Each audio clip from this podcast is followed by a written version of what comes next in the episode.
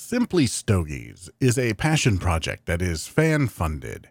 If you enjoy the content Simply Stogies brings to you and would like to see more and different kinds of content, a website, more on location podcasts with blenders, manufacturers, or retailers, or video reviews, please consider supporting Simply Stogies on Patreon at patreon.com slash simply stogies. Supporting Simply Stogies can get you a ton of perks, including instant access to bonus material, access to Simply Stogies Discord, including a Patreon only channel, shoutouts on the show and social media, a monthly virtual HERF with myself and other supporters, the ability to suggest cigar reviews, cool swag, or the opportunity to do a cigar review on Simply Stogies podcast. Thank you for your consideration and your generosity. Now, on to Simply Stogies.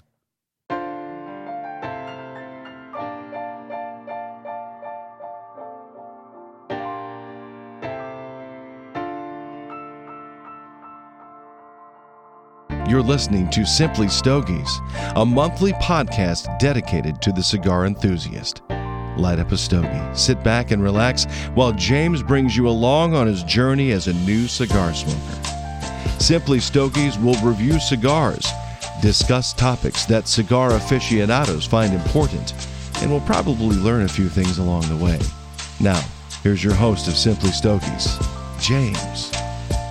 Welcome to Simply Stogies. I am your host, James. Today we are in Lincoln, Nebraska, of all places, for the Nebraska Cigar Festival. And we are at Capital Cigar here in Lincoln, owned by Tony. Tony, say hello to everybody. Hello, everybody. Uh, and we also have with us from uh, Cigars Lounge here in Lincoln, Nebraska as well. We have Stacy. Stacy. Hey, everybody. So we have two lounge owners with us today. So we're going to try to pick their brains and kind of see what's going on. And we also have with us, uh, we have uh, one of uh, the Cigar Lounge's employees here, the Capital Cigar Lounge, Jeff. Jeff, say hello. Hey, Jeff runs our humidor. Jeff is the humidor coach, Head coach. head coach. I'm not sure how I feel about that. And we also have uh, Kelly here. Is that right? Yeah, Kelly. Uh, and Kelly, what do you do here? So I do a lot of the bartending. I do a lot of syrup productions. I do a lot of our in-house cocktails, and I also sell cigars too. So Perfect. I kind of want to talk uh, a little bit about how Stacy and Tony got started in their cigar journey. So we're at Capital Cigar. We'll start with Tony. How did you start cigars? How long have you been smoking? Do you remember the first cigar that you've ever smoked? I do. I do. I've been enjoying cigars for about 27, 28 years. Uh, the first cigar I ever smoked was, uh, well, I kind of smoked two in one night. The first was actually a Don Tomas. The second was a Lars Teton. And that was back in the uh, early, early 80s. Oh wow! Very first cigar. Don Tomas, Connecticut Shade. And that same night I smoked a Lars Teton. Was it love at first puff for you? it was love at first puff. I mean, after that night I smoked those two cigars, I, I, I hadn't stopped since. The only time I don't smoke is well, what my wife knows is when I when I'm sick. All right, that's Other than that, is one every night, maybe two. Stacy. How long have you been smoking? Do you remember your first cigar? Yeah, I do. Uh, For about 20 years, and I was actually uh, had just graduated law school, and a friend of mine who was a lawyer and did barbershop singing with me smoked cigars. And I said I wanted to try it, and he said, "No, you don't want to try it. It's a bad habit." And so he thought he would. Uh, I finally talked him to give me one. He thought he'd try to get me sick. So I had a Drew Estates Nica Rustica. That was my first cigar ever. You started up here. Holy crap! I was about halfway through it. I said, "Man, this thing's pretty good." and I said to him, "I said you got to teach me about cigars." And he said, "Well, the best way to learn about cigars is to smoke cigars." And I can't believe you're not throwing up yet. And I've been an inhaler from the day first one too. I, I inhale a lot of my cigars. Oh wow! So And I've never done that. yeah, How are you not dead? uh, clean living. That's right. That's right. That's fair right. enough. Fair and, enough. and, and we're both Marines. Right. There you go. That's so right. Thank you both for your service. Uh, we, Yes. we appreciate that here. Um, so we'll come back to you, Tony. Just how long has Capital been open? We, our, well, you know, to really tell the story about Capital, it started with uh, with uh, Don. Um, yeah, yeah, I can't remember. Anyway, Don owned the original Capital company. It was over going towards the north side of town, not too far from the mall. Uh, and I was Don's customer, and uh, Don did a great job. And he was a retired police officer. I think he has a, a shop now down in Florida. Still a great friend, and uh, he did. A, I loved I loved Don's cigars. Um, I went into the shop one day, and Don was gone. And I'm mad at Don because he didn't even say bye. I mean, I don't. He was like he disappeared. There was a young guy behind the the uh, counter, and I said, well, well, well, who are you?" And he says, "I said, are you uh, filling in for Don or one of his, you know, employees or something?" He said, "No, I'm the owner." I said, "The owner," and he looked like he was fresh out of college. And so, anyway, through conversation, I he he told me his name. He said Austin Hillis, and I said, "Are you related to Jeff Hillis?" He said, "Yeah, that's my dad."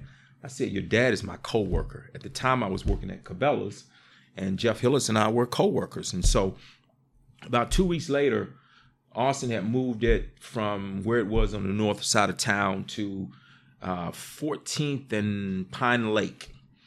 And so I went in and and uh, it was a great great shop, but still you couldn't smoke there. You know, you could just buy and leave. And so Jeff, his dad said to him, he says, "Well, you know, Tony kind of understands business, and maybe you should talk with him about uh, running your business and ask him to be your mentor." And so he called me and asked me, and I said, "Austin, I said, I've got a lot of mentees. I'm I, am i am passionate about this business. I love cigars." Uh, it has edified my life in so many ways, and we can talk about that because it is it is really really something that creates commonality and brings people together. And I said I'd love to be in the business, and so the original goal was to do a lounge in that building, and we had only planned on just doing a private lounge. We want to cut that facility in half and do a private lounge in back. So we had the engineers to come in, and we had a ventilation system. We had everything already mapped out, ready to actually do the lounge in that building. And the day before we were going to start construction, the building owner came and said no go. So then all of a sudden, now we got to find another location. And so I was still working at Cabela's at the time, and so Austin was driving around, and he called me and he says, "Hey, I think I found a location." And I got off work and I drove over, and there was nothing here but dirt and gravel. And I walked in, I looked, nothing here. I said, "Wow!" I said, "I think we might have something here." And so we stood there and we said, you know, let's think about a mission. Like, what do we want to accomplish? And so we carved a mission statement out on dirt because it was just dirt on the ground. It wasn't even in cement. And I remember I wrote in the dirt many vacations. And I talked with uh, our other mentor, Jeff Dahl, who uh, owns Safari, and my great friend, God rest his soul, Phil Siegel, who owned a shop called Havana Fields in Greensboro, my hometown and they were both talking about many vacations, many vacations, and how when you enjoy a cigar, it allows you to sit for a while and just relax. And I said, we're going to make that our mission statement. So we create many vacations for our friends. And then we talked about our values. So what do we want people to feel? You know, first value was you treat customers like like friends uh, because relationships matter. Relationships matter. The second value was create an unparalleled experience with every visit. So when people come in, we want them to feel like it's a part of their home. We want them to feel good about coming in and enjoying themselves and enjoying their friends. The third was we wanted our staff to have fun but still be professional. You know, Stacy and I have been to a lot of lounges and people just aren't professional. You know, they just, you know, just aren't professional. And the last one was we wanted to say that we operated not just for cigar smokers, but for the greater good of the community. So we do a lot of things in the community. We're both veterans. Uh, we we recently uh, two, the two years we've been in existence, um, we've done what is called a veterans tree. So we go over to the veterans hospital, and we get a list for homeless veterans of things that they need, and we put the tags on the tree, and our customers come in, take a tag, and buy uh, a, a, an item for the veteran. So two years in a row, we have delivered two truckloads of gifts for homeless veterans. Wow. That's phenomenal. That's quite the story. That's quite the start. That's how it started. To Capital Cigar. How did cigars start? Nothing as cool as that. No, actually, uh, if cigars has true. been in business about four years. January's four years, and I was a customer and um, started right after the open. And I would go down there a lot in the afternoons. I'm also an attorney, and and I'm kind of semi-retired as an attorney, so I'd spend a lot of my afternoons down there and they were open about a year and there was a day they were going to have to be closed on a saturday because the owners owned another bar big event out there they didn't have a bartender so i told them i said well i'll 10 bar for you and uh, the owner said well you don't have 10 bar and i said i forgot more about 10 bar and your bartender's ever going to And so she let me come in on a Saturday and, and tend at the bar. And then uh, I started the attending bar for them on Sundays because it was kind of fun. I, I, I've done a lot of bartending in my past. And they wanted to do events and they asked me if I'd coordinate the events. And I think that was in September of 17. Mm-hmm. So I started coordinating their events. And then in the spring of 18, we started talking about maybe me managing the place because my law practice was slowly dwindling down more and more. And then about March of 18, they said, well, instead of managing it, do you want to just buy it? And so we looked at some numbers and said, sure. And went through the process of getting a liquor license, which takes forever. And, and uh, November 1st of 18, I took over then as owner manager, And the owner stayed on as one of my bartenders, which was kind of an interesting transition. And I think it was shortly after that, or maybe right before that, y'all opened, like October, was it, of 18? Yeah. And I can remember everyone saying, boy, I bet you're mad you're buying a bar now with another one open competition. And I actually came out and talked with Tony some, and him and I have kind of the same philosophy that a raising tide lifts all boats. And we're, we're not really in competition with each other. We're in competition with other forms of entertainment out there. He has a lot of customers that come here regularly, but still, when they're downtown, come to my place. I got a lot of Including customers me. that come regularly, yeah, and then and I come in once, twice a month or better. Try to come in every week if I can. Um, so, and we've got a lot of customers that come back forth, and we've made it comf- comfortable for our customers because we've let them know, hey, I'm. I mean, I remember the first time I came in here and ran into one of my guys that comes in like two or three times a week, and he's looking at me like he's going to be in trouble. you know, I sit down and I bring him. No, that's fine. It's cool. It's it's it's um, like say, a raising tide lifts all boats.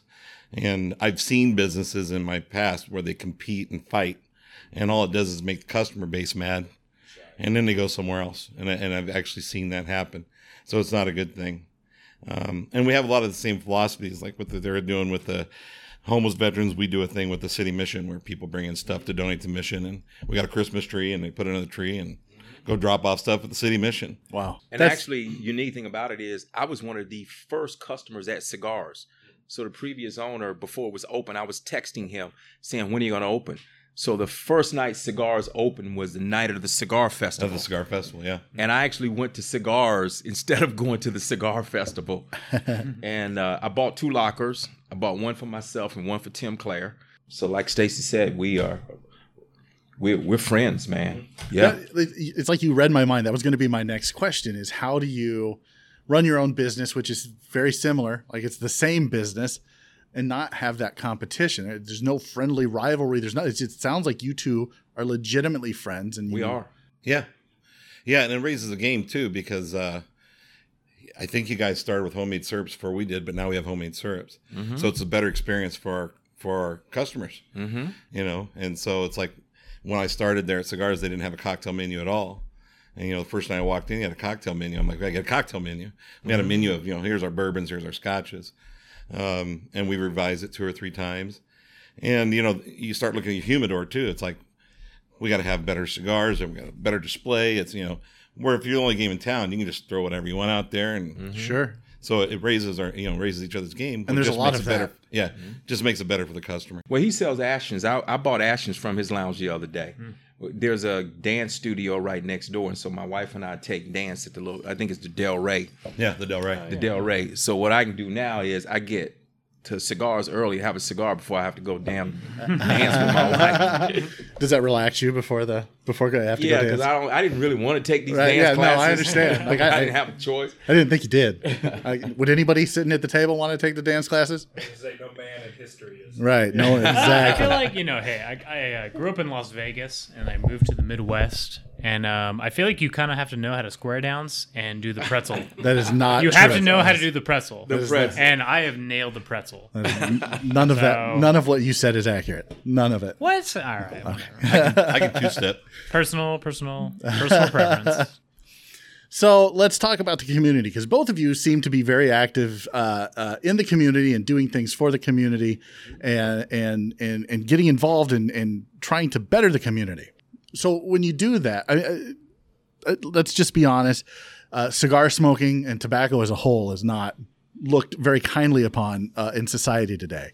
So how does that impact you trying to because i've seen it where i'm at where they try so hard these these little groups because we don't have a lounge where I live. So there's these these little clubs, these little social clubs, smoking clubs that try to get involved in the community, and the community just does not care because you're a smoker. Do you get any of that, or is the community very welcoming of you here in Lincoln and say yes, thank you, like we appreciate all you're doing for us?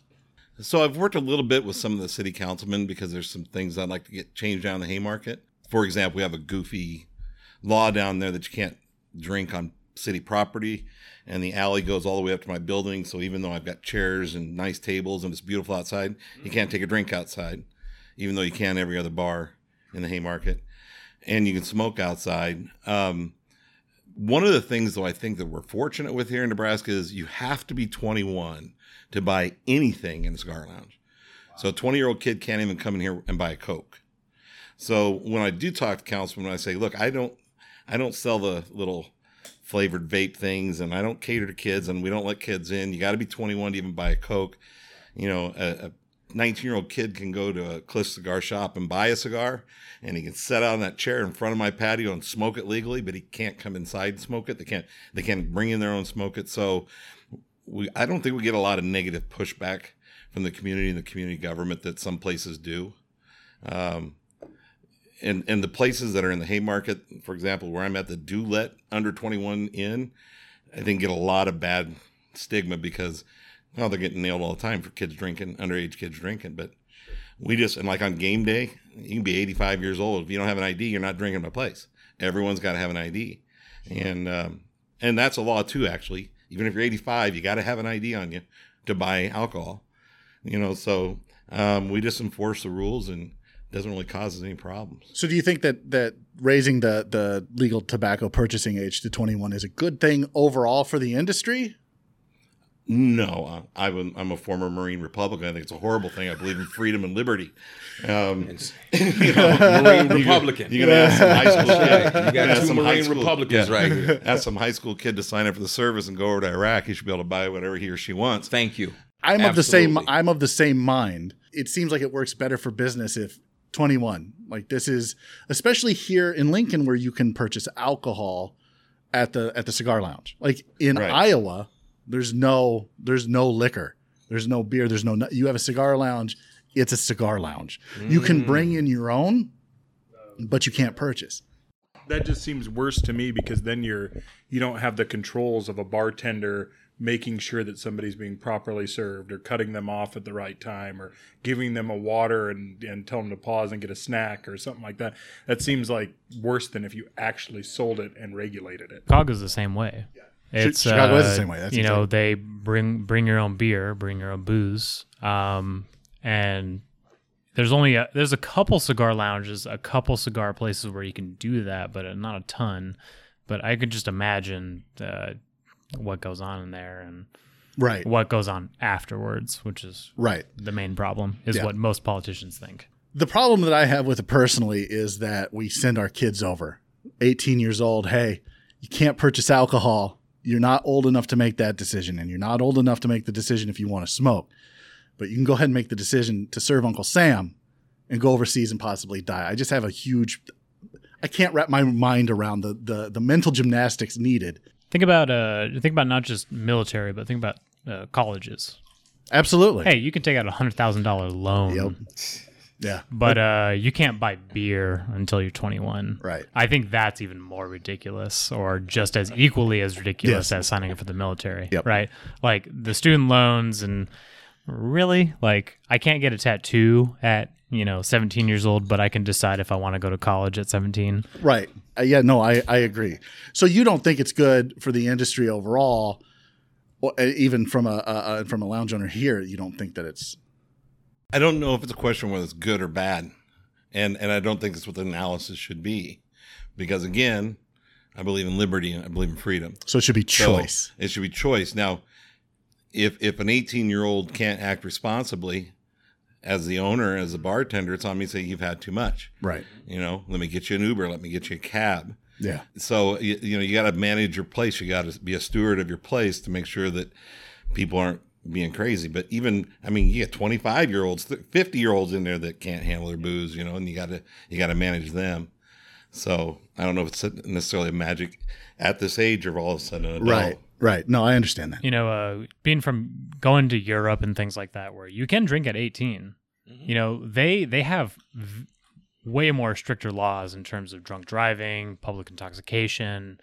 Like y- you are you are an adult at 18. Doesn't matter if you're 21 or not. Like you are an adult.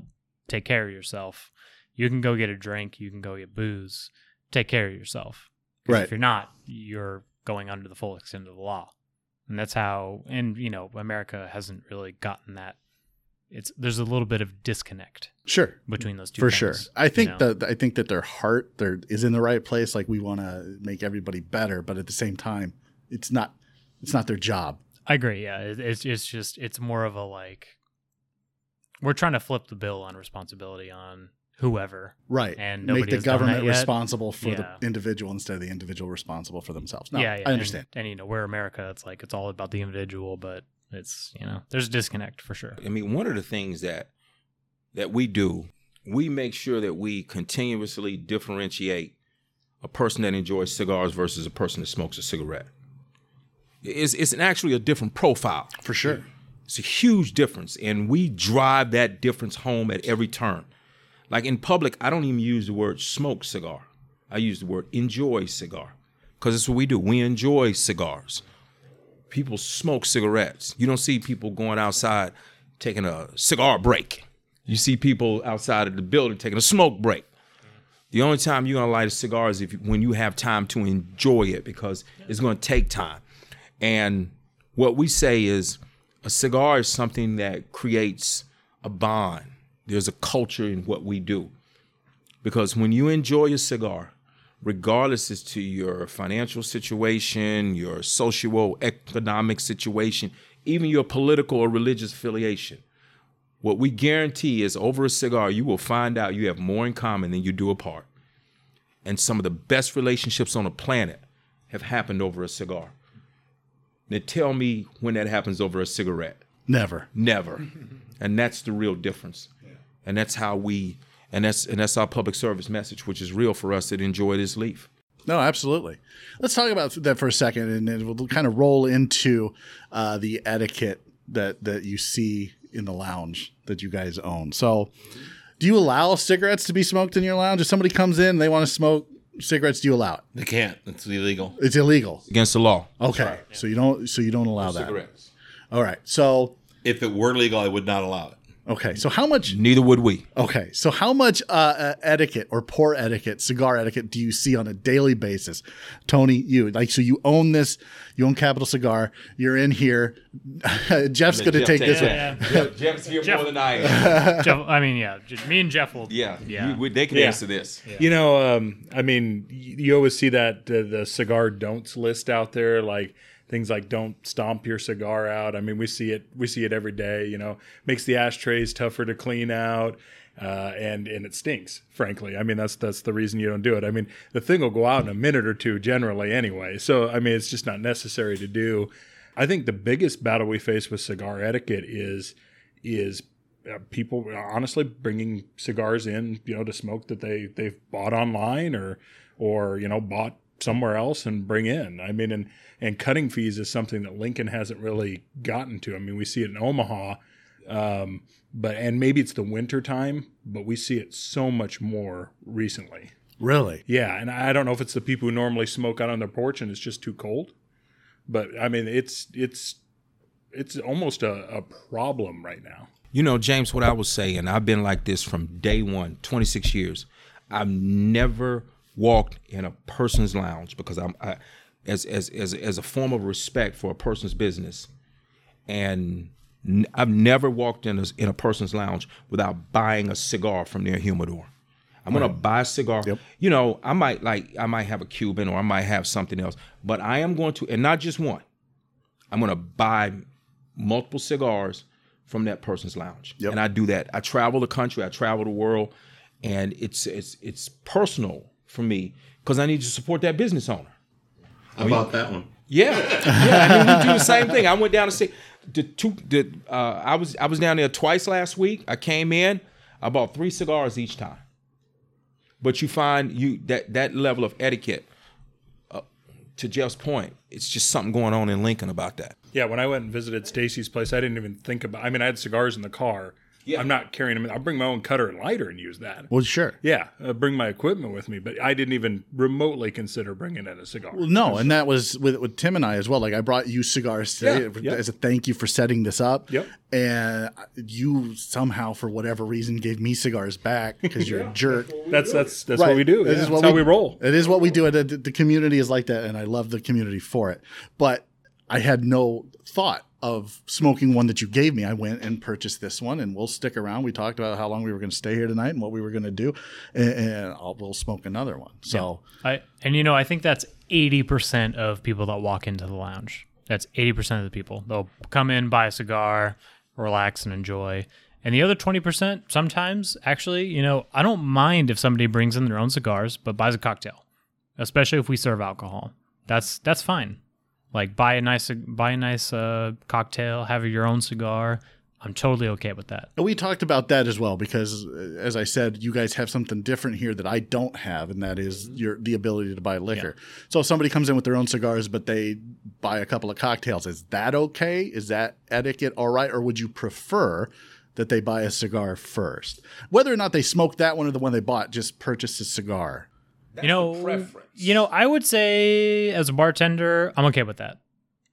As an Yeah. owner, I mean, yeah, as an owner, I don't know, but I'm okay if they if they bring in their own cigar and they buy cocktails or buy drinks. Um, th- there's two things I don't like, and I have one customer that loves to do this: buy cigars online and then bring them in and then give them to everybody. And, and I I actually I actually asked her if she could stop doing that, and so well why? And when I explained it to her, the lights went on. okay. And she was very apologetic, and she hasn't done it since. And I said, and here's another thing: the cigars you're buying online, I, I happen to sell. and so, if you would like, you know, talk to me. I, I'm, I, I can give you a cut. I can give you a break. If it was something you didn't sell, That I can get, but- Maybe. But, I do have a few people that come in and will bring in their own cigars and order water. And that's the point where I'm thinking I need to start doing the a cut cutting fee. and I would say that's We're thinking the same way. that's the like five percent that Yeah. walk in the door. It's not a lot. It's, it's not a lot, but it's like, mm, come on, dude. Right. Right. You know, and you know, also we have like private lounge members who buy boxes, and it's it's hard on like a Friday night to kind of differentiate between that. Right. Right. Is this a private member who's bought a box from us?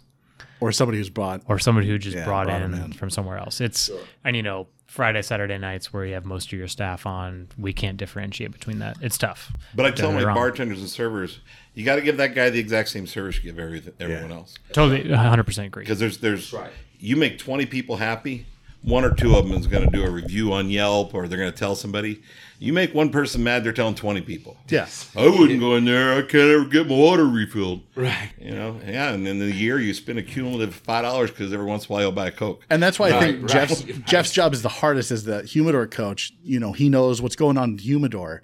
He comes somebody comes in, they never remember what he they that he said to them, but they remember how he made them feel. exactly So True statement. so it, it- it can be difficult. You're right. Like you have to give everybody the same level of customer service. And I want to get back to the etiquette, but before I do, I want to talk about uh, ordering online and how that affects your your guys' business. Now, for me, and I I, I heard the sigh.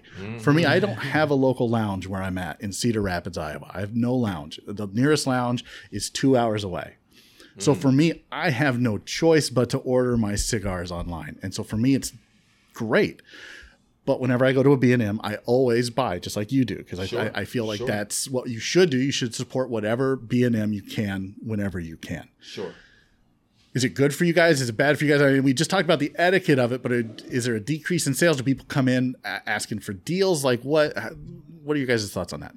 we don't we don't run into it very often where where somebody's coming in and asking us to match an online price or or trying to get uh, deals. We we try to pick brands that aren't highly discounted online.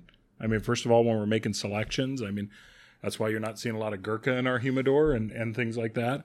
Uh, so we definitely pay attention to that. Most of the brands we buy, there's there's price restrictions on.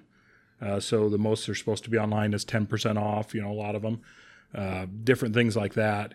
That goes into the selection process. Okay. Um, but uh, we have people who come in here and completely stock their humidor from from local buying. So is that the same for you, for for you then, Stacy? Like you, you try to pick cigars that aren't going to be discounted online, Yeah, it it- affects what you carry. In fact, when you said Gurkha, I almost started laughing out loud because when I bought the lounge, we had like 15 faces of Gurkha. And I said, well, I'm never refilling them. Right. Because people would buy them for half price of what I, I mean, they could buy them for what I bought them. Mm-hmm. Um, and I think Nebraska recently started doing sales tax online, which has helped a little bit. I wish they would also do the Mm. 20% tax. A lot of our customers don't know if we buy a box of cigars for 100 bucks, we got to pay the state 20. That's right. Wow. We pay a 20% tax up front, which we roll into the price of the cigar. But then at the same time, then the manufacturers, well, Keystone, we don't want you selling it for more than twice what you buy it for. So Wow. in my mind, that 20% tax is part of what I bought it for. But I never even thought about that, that it does with the tax and then how it can affect the inventory that you carry. So that is always top of mind for you guys. So is it good for the industry or is it not good for the industry? buying cigars online, Yeah. Uh, well, I think it's good because I think the, there's a lot of people just don't have cigar shops, Yeah. you know, or lounges where they're at. And so, you know, it's nice when folks, you know, like you live in a place that there's no local store, you're a cigar smoker. So when you come to Lincoln, you're going to come to our lounges, you know. You know, I mean, I used to know people that I only smoke cigars when I go to Las Vegas. Why? Well, there's no place around here to smoke cigars. So I think it's good and it, it puts more people in the community to smoke cigars. And like I say, the people who actually buy online a lot, come in a lot, it's it's not too obtrusive. Okay. But if it got that way, we'd we'd get together and say, hey, let's start doing a cut fee. And I think we talk about it and come up with a same price. Yep. You know, Totally agree, Stacy. Yeah, totally agree. So there's no undercutting or anything with you guys. No. no, and in fact, it- No. and right now our humidor has maybe four or five items that are. I mean, we got some black label. I'm trying, but I look at his prices and um, what did I used to have? Oh, when I had the Alec Bradley Fine and Rare, I was charging eight dollars more than him. So I, I've lowered my price to the same price because like that's just going to make people mad. Right. You know, I should have told you to raise your price eight bucks. That'd have been good, Stacy. That'd have been good. not charging enough for this one, Tony. Let's get back to etiquette. Like, what is the most egregious thing you've ever seen in your lounge? Like, the, etiquette wise. I had a guy that would flick his ashes on the floor Every time? every time. Wow. And I have a little vacuum. I went over and I vacuumed it up and I hit him in the feet. I said, That's an ashtray. Wow. And he just looked at me and he still did it. Did you kick him out? He was an out of towner businessman traveling through. I mean, he was drinking, you know, $20 scotches. He was just Being being, a- a, being an I'm, ass. You know, yeah. Yeah. You know, eight years of Marine Corps, I try not to cuss anymore. Did enough of that. But, I but swear yeah. like a sailor, so sorry. But if he was someone that came in all the time, I'd have been, hey. And I've had customers. We used to have a guy come in and he'd take a whole couch and he'd spread everything out all over the place. And, and I told him, I said, this is in your living room. You know, other people might want to sit on this couch too someday. You know, he was in there with a cold one time, and I had na- Kleenex on both sides. I said, hey, my friend. I don't want to have to clear, uh, Clorox the whole the whole couch. What about you? What's the most egregious thing you've seen in your lounge?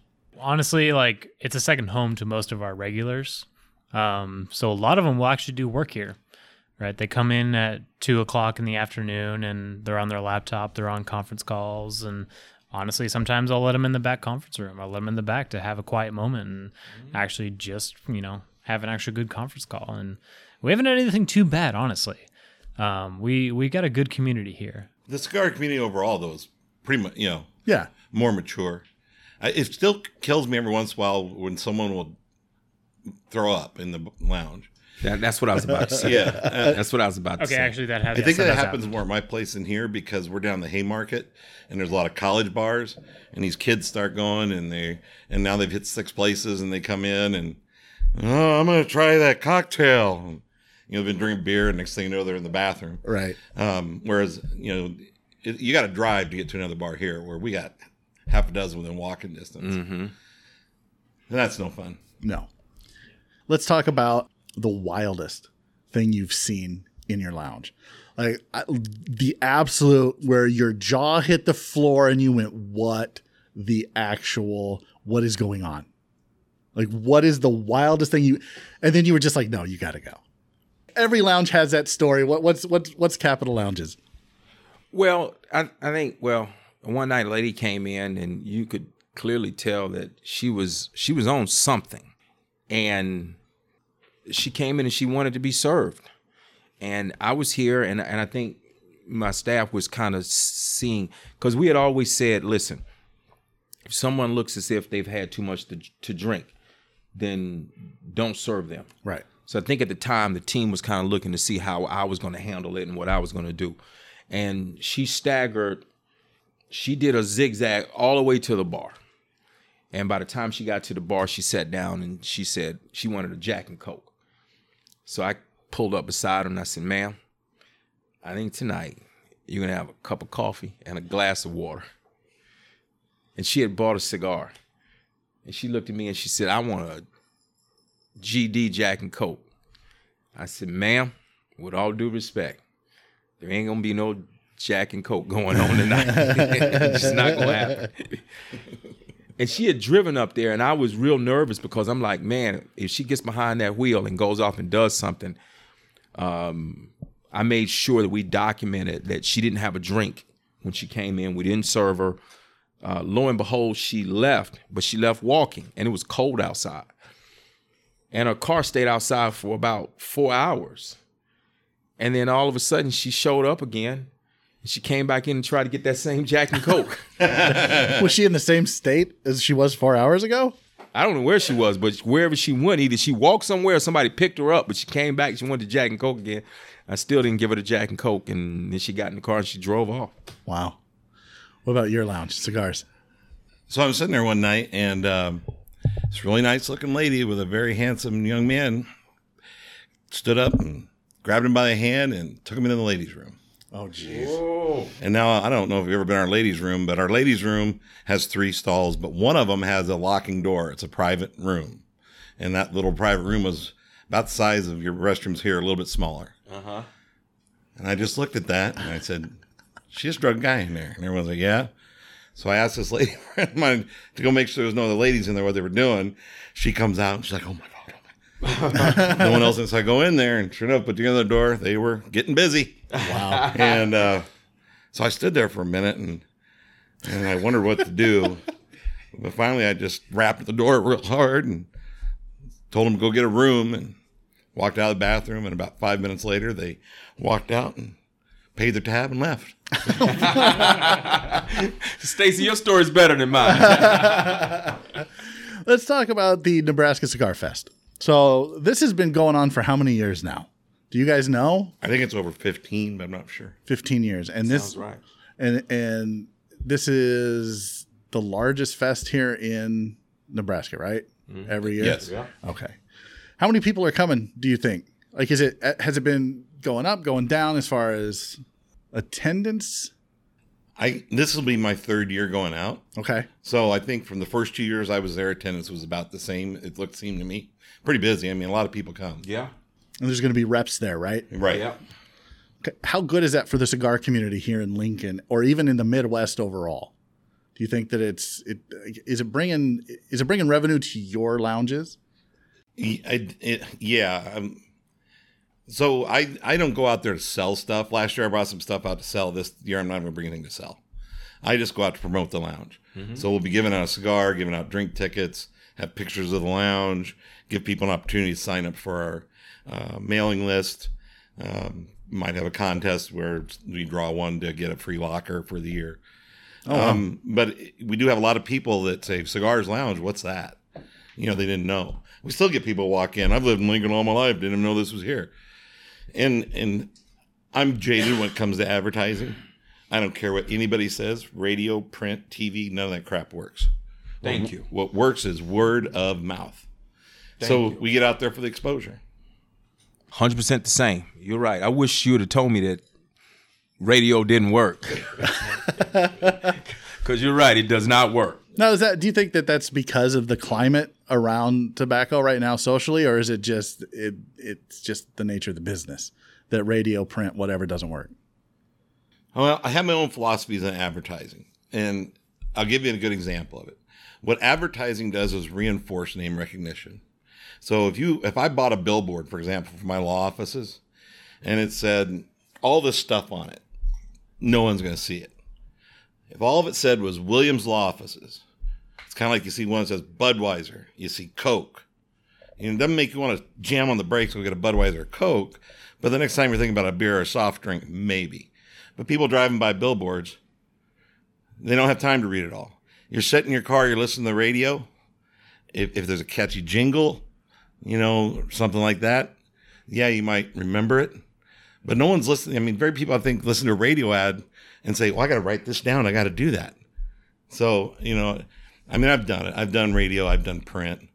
You know, I'm in a magazine right now that's in every hotel in the Haymarket, and I got a free drink in it. So these people go to the room, they get it. It's right there. Come down to Cigars Lounge, get a free drink. I haven't had a soul come in with one of them coupons. yet. Spent fifteen hundred dollars for this ad. Wow. You know, I got a Same deal. Yeah, it, it, they just don't, Don't work. This doesn't work. Now, if I'm up in my room and I want to get a pizza delivered, well, grab me that damn ad, see what's around here. Right. But have you ever gone to a hotel and seen those ma- those magazines with all the ads in them and said, "Oh God, I got to read that. See what's going on in Las Vegas. See what's." No. Never. Well, I mean, part of that too is like if you want to find something like niche like this, who do you go ask? Concierge, mm-hmm. a person, you know, and that's the word of mouth. So networking. It's it's that it's that other person, even just like maybe a local that you find that, or somebody, you know, especially if you're doing business in that city and you're like, hey, where do I go and actually enjoy a drink? It's going to be that person you're talking to. The other beautiful thing is Google. They call all the time. You know, your business, we can get Yeah. you number one. We get- Look, I'm going to be one, two, three, or four. Now one, two, or three. Right. And I even had them pull, pull it up once, and Capital came up first. Well, we can get you. A, I said I'm right under them. You know, the guys in the there. Haymarket, they're coming here to the south side of town. They're going there. Hopefully, they'll go to both. You know, so I don't spend any money on the internet. I don't spend any money on radio. if somebody wanted to open up a cigar shop today, would you would you would you say yes, absolutely do that, or would you be like, no, don't do it. It's too much work.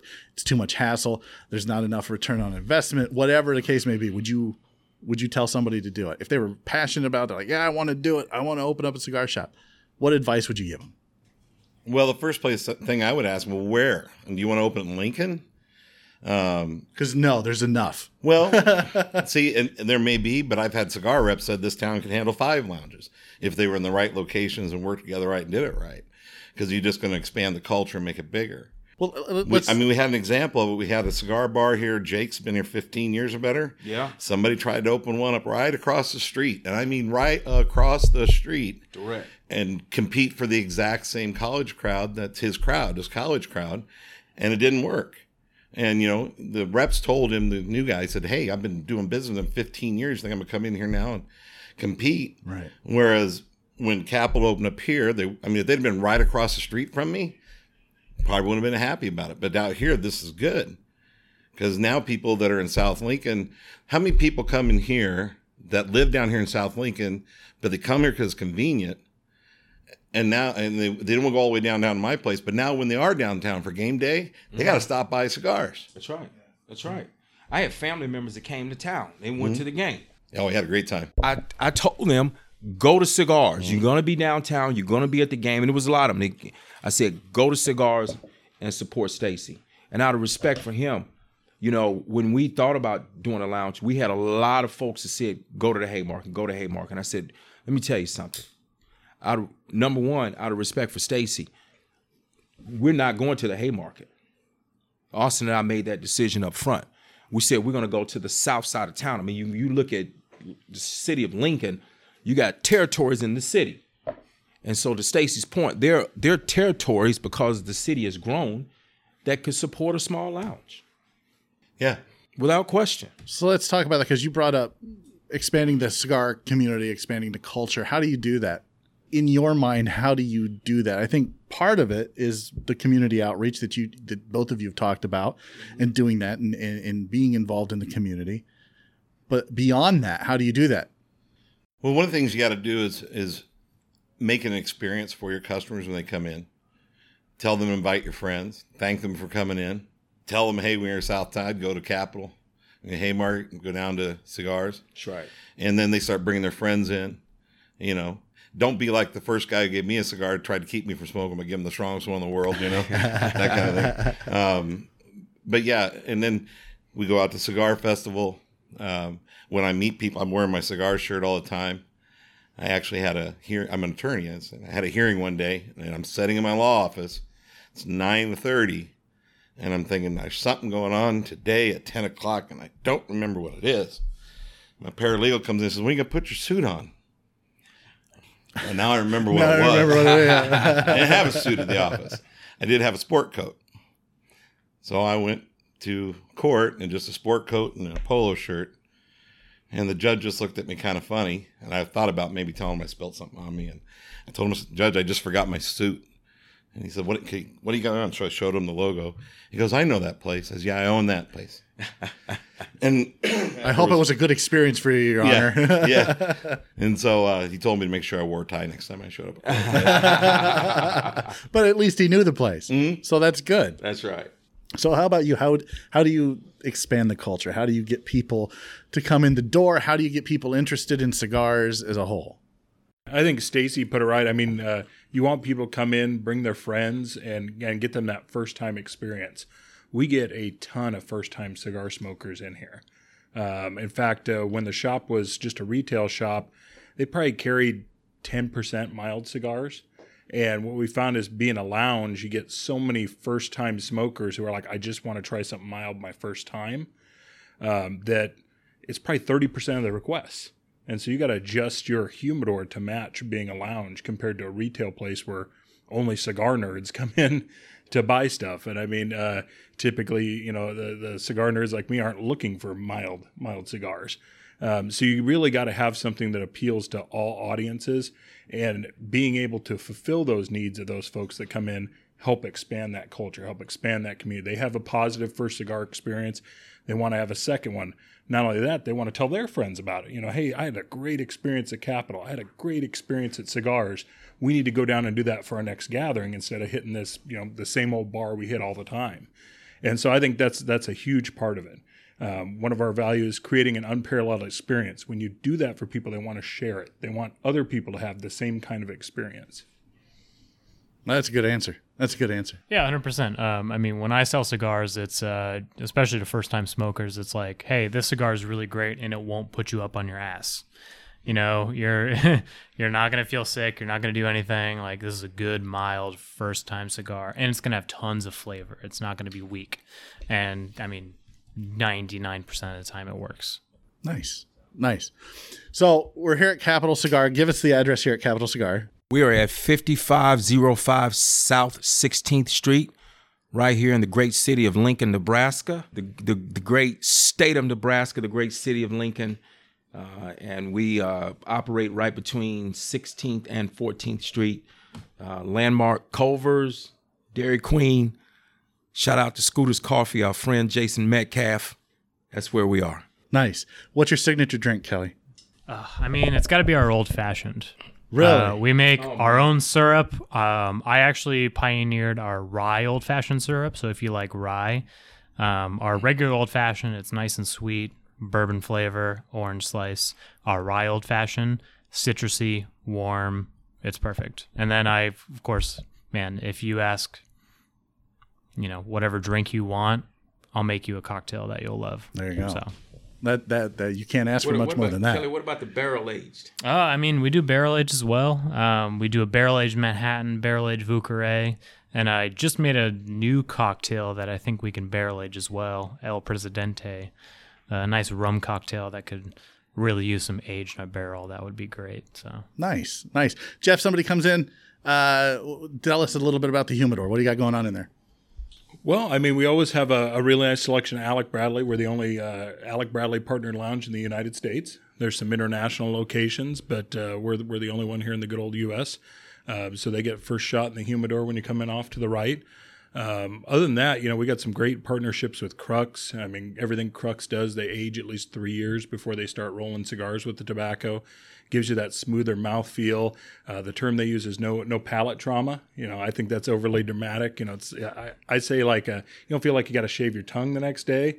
Um, or you can taste the next cigar. Uh, that's the first experience I've had with cigars where I could have one after another after another and still taste them. Is when I, I came here and hung out with the owners at Crux one night, and that's before I actually worked here. So Nice. uh, really enjoyed that. We have a great partnership with uh, Warfighter uh, Tobacco, a veteran-owned and operated company that used to be located here in Nebraska. Uh, unfortunately, with our tax laws, they're now down in Texas. But uh, Nebraska isn't uh, the most tax-friendly state sometimes. Um, and then, uh, boy, what else? Uh, we carry uh, usually some Crowned Head cigars has been uh, good to us lately. Uh, Archetype from Ventura, um, and then Cohiba, our, our private lounge is co-branded with Cohiba. Nice. So yeah, we'll give you a tour after we're done here, and, and you can check that out. Uh, so we carry a fine selection of theirs too, and we do find that we're we're mostly a boutique cigar shop. Uh, we'd like to get one of those uh, a little bigger name that's a little bit more recognizable that people come in and you know, hey, I, I want a Oliva, I want a Macanudo or something like that. Uh, so we need to kind of move that way a little bit, but we're we're definitely a great shop to come to if you're looking for the boutique stuff. No, absolutely. This is a this is a great shop. It's a great location. Uh, it's beautiful on the inside. You've got a conference room. You have a private area for your for your members. It, it's absolutely fantastic.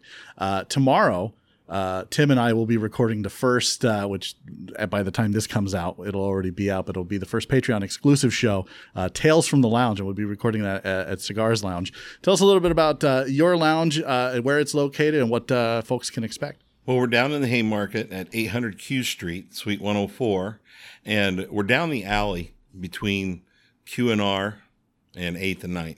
It's a parking structure. Basically, everyone in Lincoln knows where Barry's is. Just go north down the alley. Uh, got some bright lights, and you can see the sign. So it's it's a little bit off the beaten path, um, but uh, you can find it. It's it's worth finding it. We also have pretty good old fashioned, but it, it was but it's cra- not made by Kelly. no. So you know the the crazy thing about cocktails too is old old fashions. I've been drinking them forever, and um, I still make an old fashioned for some of my customers the way I learned thirty years ago, thirty five years ago, when I was fifteen, so forty years ago. And back then, you just took a cherry and muddled an orange with it, and muddled a sugar cube with it, and filled it with ice, and filled it with Jim Beam, and and put a cherry on top, and that was an old fashioned cocktail. And I still like them that way. It's a it's a it's a mid-century old fashioned. Yeah, that's a real old, old I fashioned. like that. Well, I mean, so old fashions go back to the 1860s. Yeah. Uh, but most old fashions you get today are from 1960. Yeah, Um, some of the ones from the 1860s actually involve absinthe and nutmeg. You ever Um, thought about a- doing a, an alcohol podcast? Yes. Atta- Um, but I mean, there. I mean, there's like there's like six different iterations of old fashions, and the most common is that mid-century. But you know, but man, yeah, it's you know that's the classic way of muddling all the oranges and sugars and cherries as well. So I think our most popular cocktail though is our whiskey sour, and we make it with egg white. And it's a little labor intensive because you mix all the ingredients and you soft shake it. I just saw Tim then go. you- then you add the ice and shake it again. But uh, and I love it because it's very inexpensive, mate. You know, so- but uh, as far as our humidor goes, um, you know, Perdomo's a big line for us. Esteban Carreras is a huge line for us. Um, Ashton, the Ashton salesman is probably the greatest salesman I ever met in my life because he, Sam's his name. He came in and we got to get Ashton. You got to get Ashton. And I've had some Ashtons and I, I'm not, I mean, they're really light bodied, like full bodied. I'm smoking last rights right now, nearly. And um, we'll get some San Cristobal's too. And now Ashton, San Cristobal, and La Aroma probably makes up probably 20% of my humidor. Because every time he'd walk in, he'd say, Well, try this quintessence, try this elegance, try this. Man, that's really good. I got to get that too. Gotta get that too. and right now, the San Cristobal is probably our biggest seller. That, that's what I bought when I was in your Yeah, lounge. the Ashton. yeah, the San Cristobal. Yeah, sure did. But we got some Avo. We do Warfighter as well. Nice. And um, I had Crux as well. The Crux story is actually kind of funny because they had like a two o'clock appointment or something down here. and they'd gotten online and they saw our place and they said, let's go check that out. We open at noon. So they're setting these two guys, I think from Texas, if I'm right. Just nice is what it gave me a cigar. It was really good. And uh, I said, well, you, are you doing exclusive with them or can I get them too? And he said, well, let me call you back because he didn't want to make you guys mad. So then the next day he's calling me. He goes, "Yeah, we can sell you some cigars." So I think I got. I, I don't have the full line they have. I I got like four or five different ones, you know, and put them out, and they sold sold pretty well. Uh, when they were run out, I'm not reordering them because, like I say, it really doesn't do us any good to have the exact same products on the shelf. Right. And um, I'm really excited because we just are working deal with La Flor Dominicana to get them in. So I So love that cigar. Love That's that it. Those cigar. are good cigars. Those are Yeah. really good cigars too. Wow, gentlemen, I, I just want to say real quick, I, with all all the drama going on right now uh, in the cigar industry, it is mind blowing to see the level of community and camaraderie that these two shops have, Capital and Cigars. It is absolutely amazing. Uh, I wish I lived in Lincoln. If it wasn't in Nebraska, I might think about it. I'm joking, Jeff. I'm, I'm joking. Uh, so it's it's great that that you guys have this and you guys are making the community better and you're making the cigar culture grow here in Lincoln. So thank you guys for that. It's amazing. Thank you for having me. Thank you for allowing me to to podcast from from your lounge tonight and your lounge tomorrow. It, it's a great time. Come out, visit when you're in Lincoln. Capital Cigars uh, and Cigars Lounge is great time. Uh, say hi to Kelly. Say hi to Jeff or you don't say hi to Jeff. That's fine too. Say hi to Tony and Stacy, guys. Thank you so much. Uh, it's been an absolute blast. thanks for having us. Yep. Thank Thanks you. for having us. Thank you. All right, and that'll do it uh, for this episode of Simply Stogies. Join me next time when I'm not sure what I'll be talking, uh, talking about, if I can talk at all, but I promise it'll be Simply Stogies. Thank you for listening to Simply Stogies. Please rate and review Simply Stogies on iTunes. You can follow James on his cigar journey on Instagram at Simply Stogies Podcast, all one word, and on Twitter at the Twitter handle at Simply Stogies.